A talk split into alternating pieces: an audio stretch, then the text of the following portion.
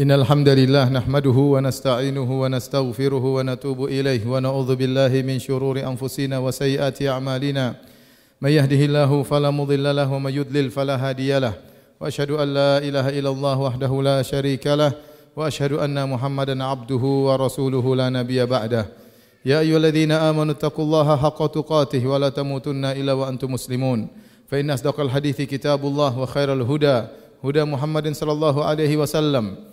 وشر الأمور محدثاتها وكل محدثة بدعة وكل بدعة ضلالة وكل ضلالة في النار معاشر المسلمين أوصيكم وإياي بتقوى الله فقد فاز المتقون Sungguhnya para ulama mengatakan al-iman nisfan. Sungguhnya iman itu terdiri atas dua perkara yaitu asyukur wa sabar, bersyukur kepada Allah atas nikmat yang Allah berikan dan bersabar atas ujian dan musibah yang Allah berikan. Tatkala terkumpul pada seorang i sabar dan syukur, makalah telah sempurna imannya. Oleh kerana dalam banyak ayat Allah menggabungkan dua sifat ini.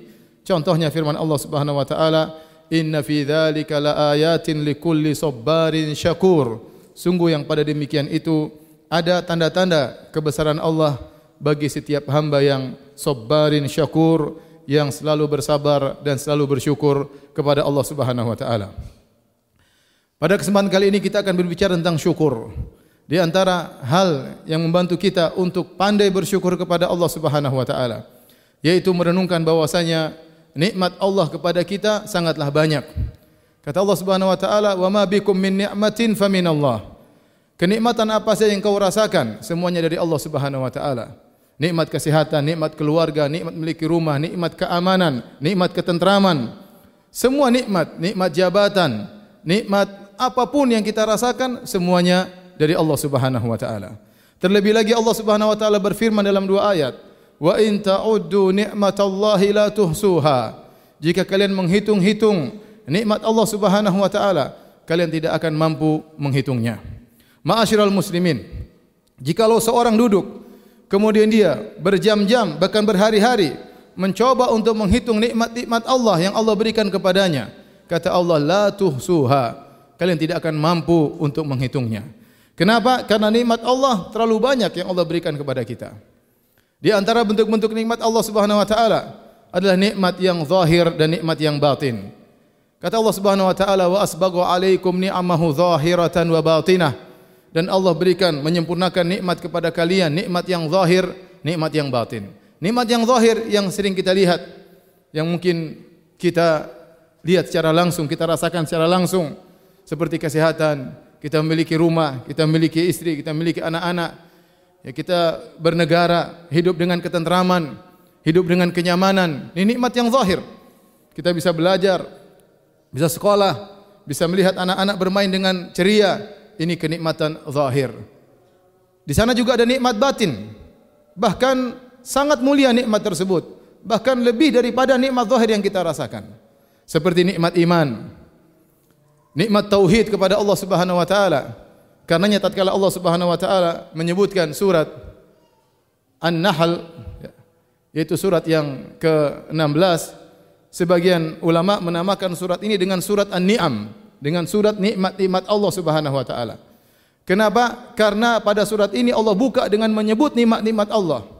Ayat pertama sampai ayat ke-18, ketika sampai ayat ke-18 Allah berkata, "Wa in ta'uddu nikmatallahi la tuhsuha." Jika kalian menghitung-hitung nikmat Allah, kalian tidak mampu untuk menghitungnya. Jadi ayat 1 sampai 18 Allah menyebutkan nikmat-nikmat. Nikmat yang pertama yang Allah sebutkan, "Ata amrullahi fala tasta'jilu." Subhanahu wa ta'ala amma yushrikun. Yunazzilul malaikata birruhi min amrihi ala man yasha'u min ibadih an anziru annahu la ilaha illa ana fattaqun. Nikmat yang pertama Allah sebutkan. Allah katakan Allah turunkan kepada malaikat wahyu. Melalui malaikat kepada hamba-hamba yang Allah kehendaki yaitu wahyu yang Allah turunkan kepada para rasul. Ini nikmat. An anziru agar para rasul tersebut memberi peringatan. Janganlah kalian menyembah kecuali hanya kepada Allah. Tidak ada yang berhak disembah kecuali aku kata Allah Subhanahu wa taala. Ternyata nikmat pertama yang Allah sebutkan dari rentetan nikmat adalah nikmat tauhid. Ini terkadang tidak kita sadari, ini nikmat batin yang luar biasa. Lihatlah kita lihat sekeliling manusia. Betapa banyak miliaran manusia masih menyembah manusia, masih menyembah nabi. Miliaran manusia masih menyembah berhala. Miliaran manusia masih menyembah sapi. Betapa banyak orang yang masih melakukan kesyirikan, masih banyak percaya kepada dukun, masih banyak kasih sajen kepada ruh-ruh dan jin-jin. Sementara Allah katakan an anziru annahu la ilaha illa ana fattaqun, berilah peringatan kepada manusia bahwasanya tidak ada yang berhak disembah kecuali hanya aku Allah Subhanahu wa taala, maka bertakwalah kepadaku. Nikmat iman, nikmat tauhid yang menyelamatkan seorang kelak di akhirat dari azab neraka jahanam yang kekal abadi menuju kenikmatan surga yang abadi pula. Nikmat ketentraman, nikmat kebahagiaan. Betapa banyak nikmat batin yang kita rasakan meskipun kita tidak memiliki harta yang banyak. Meskipun kita tidak memiliki kemewahan, terkadang kita tidak memiliki jabatan, tetapi dengan ketakwaan dan keimanan, Allah berikan kebahagiaan kepada orang yang beriman, nikmat batin.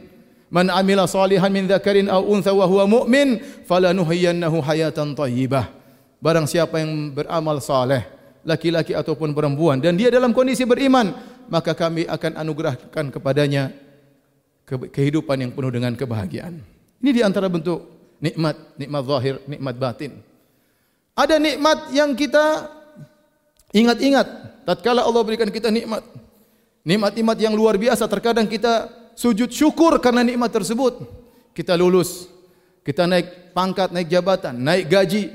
Ya, kita menikah alhamdulillah kita sujud syukur kepada Allah Subhanahu wa taala. Kita meraih gelar, nikmat-nikmat yang selalu kita ingat-ingat. Nikmat tatkala kita sakit, parah tahu-tahu disembuhkan oleh Allah Subhanahu wa taala. Ini nikmat yang selalu kita ingat-ingat dan ada jenis nikmat yang lain, nikmat yang sering kita lupakan. Saking terusnya nikmat terus bergulir pada kita sehingga seakan-akan suatu perkara yang biasa dan kita lupakan. Di antara nikmat-nikmat tersebut contoh kata Allah wa fi anfusikum afala tubsirun dan pada diri kalian tidak kalah kalian melihat. Lihatlah anggota tubuh kita ini. Bagaimana sistem pernapasan setiap detik, setiap saat kita bernafas. Bukan ke ini nikmat? Allah sediakan udara oksigen untuk kita hirup.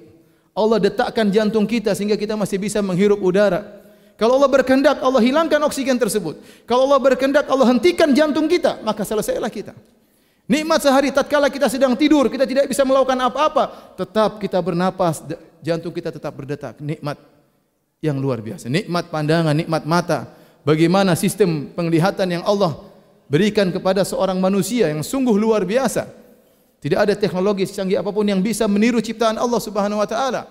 Hadza khalqullah fa aruni madza khalaqal ladzina min duni. Inilah ciptaan Allah Subhanahu wa taala. Tunjukkan kepadaku mana ciptaan-ciptaan, makhluk-makhluk ciptaan selain Allah Subhanahu wa taala. Enggak ada. Nikmat yang sehari-hari kita rasakan sampai seringnya kita rasakan seakan-akan ini suatu hal yang harus bagi Allah Subhanahu wa taala sehingga kita terkadang melupakan nikmat tersebut. Padahal nikmat yang sangat luar biasa. Di antara bentuk-bentuk nikmat yang Allah berikan kepada kita nikmat yang kita minta dan nikmat yang tidak kita minta.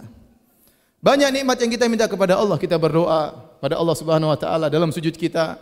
Setelah salat kita mengadakan tangan minta kepada Allah Subhanahu wa taala. Tatkala umrah tatkala haji kita bermunajat kepada Allah Subhanahu wa taala dalam solat malam kita berdoa kepada Allah dan Allah berikan banyak permintaan yang kita minta.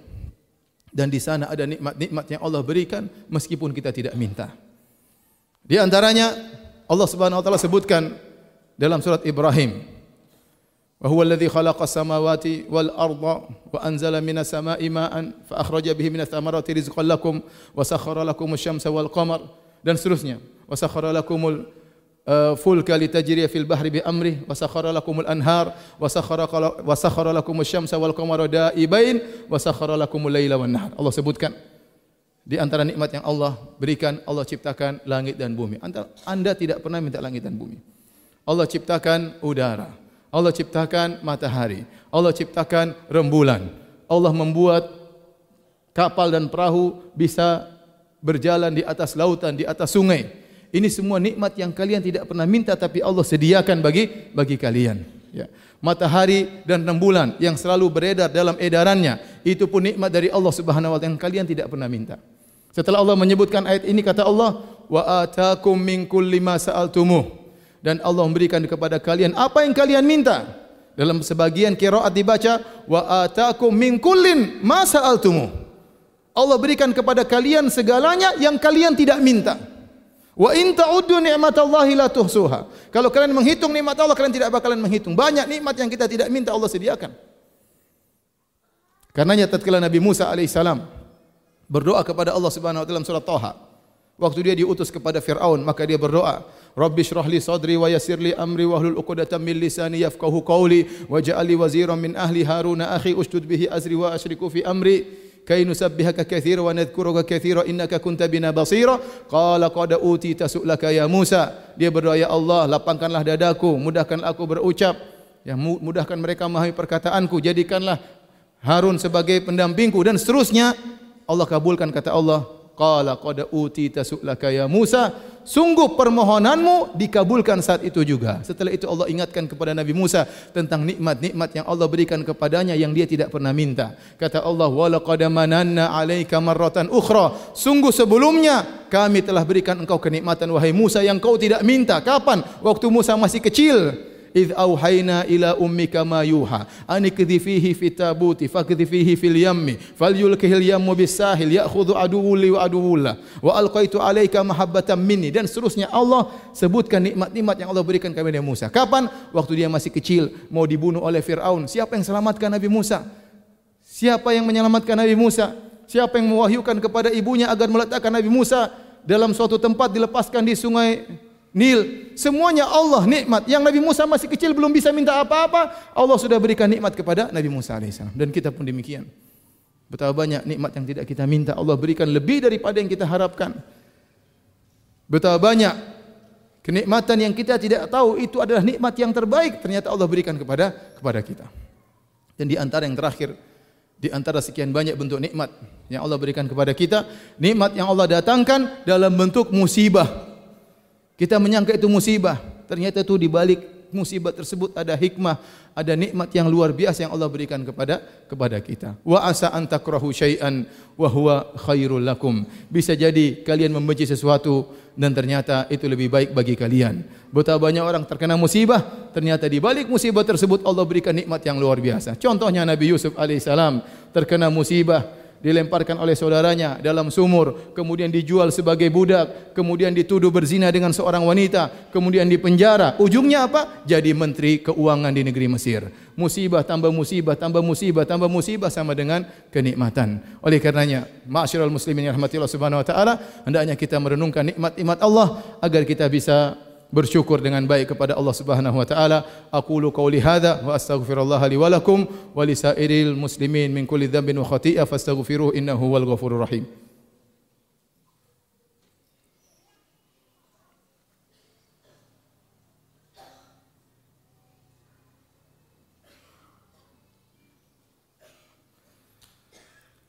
Alhamdulillah ala ihsanih wa syukru lahu ala taufiqihi wa amtinanih wa asyhadu an la ilaha illallah وحده لا شريك له تعظيما لشأنه وأشهد أن محمدا عبده ورسوله الداء إلى رضوانه اللهم صل عليه وعلى آله وأصحابه وإخوانه nikmat-nikmat yang kita rasakan mengharuskan kita bersyukur kepada Allah Subhanahu wa taala.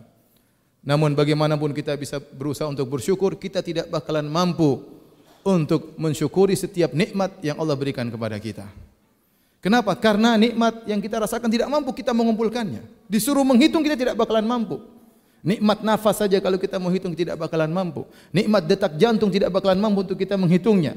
Belum nikmat-nikmat yang lainnya. Nikmat melihat pandangan berapa banyak yang sudah kita lihat. Nikmat pendengaran sudah berapa banyak yang kita dengar. Nikmat berbicara sudah berapa banyak yang kita ucapkan. Nikmat tulisan sudah berapa banyak yang kita tuliskan. Kita disuruh mensyukuri itu semua, kita tidak bakalan mampu. Makanya Allah Subhanahu wa taala berfirman, "Wa in ta'uddu ni'matallahi la tuhsuha." Innal insana la zalumun kafar kalau kalian menghitung-hitung nikmat Allah kalian tidak mampu. Dan sungguhnya manusia sering berbuat zalim sering ingkar kepada nikmat Allah Subhanahu wa taala. Tetapi kita tetap berusaha semaksimal mungkin. Nabi sallallahu alaihi wasallam salat sampai kaki beliau bengkak. Waktu ditanya oleh Aisyah radhiyallahu taala anha ya Rasulullah kenapa anda salat sampai demikian kata Rasulullah wasallam afala akunu abdan syakura kenapa aku tidak menjadi hamba yang pandai bersyukur kepada Allah Subhanahu wa taala. Kita tidak mampu seperti Nabi. Tetapi Allah berfirman la yukallifullahu nafsan illa usaha. Allah tidak membebani luar kemampuan kita. Lakukanlah yang wajib-wajib yang Allah perintahkan. sebagai bentuk kecil rasa syukur kita kepada Allah Subhanahu wa taala dan Allah Maha Pengampun kata Allah Subhanahu wa taala dalam ayat yang lain wa in ta'uddu nikmatallahi la tuhsuha innallaha laghafurur rahim. Kalau kalian menghitung-hitung nikmat Allah kalian tidak bakalan mampu. Tetapi Allah Subhanahu wa taala Maha Pengampun Maha Penyayang Demikianlah semoga Allah menjadikan kita hamba-hamba yang bersyukur kepada Allah Subhanahu wa taala. Inna Allah malaikatahu yusalluna 'alan nabi ya ayyuhalladzina amanu sallu 'alaihi wa sallimu taslima. Allahumma salli 'ala Muhammad wa 'ala ali Muhammad kama sallaita 'ala Ibrahim wa 'ala ali Ibrahim innaka Hamidum Majid. Wa barik 'ala Muhammad wa 'ala ali Muhammad kama barakta 'ala Ibrahim wa 'ala ali Ibrahim innaka Hamidum Majid. Allahumma ighfir lil muslimina wal muslimat wal mu'minina wal mu'minat al ahya'i minhum wal amwat innaka sami'un qaribun mujibu da'wat wa ya hajat. Allahumma ati nufusana taqwaha. وزكها أنت خير من زكاها. أنت ولي ومولاها اللهم اغفر لنا ما قدمنا وما أخرنا وما أسررنا وما أعلنا وما أسرفنا وما أنت أعلم به منا. أنت المقدم وأنت المؤخر. لا إله إلا أنت. اللهم جعلنا لك شاكرين لك ذاكرين. اللهم جعلنا لك شاكرين لك ذاكرين. ربنا آتنا في الدنيا حسنة وفي الآخرة حسنة وقنا عذاب النار وأقيموا الصلاة. اللهم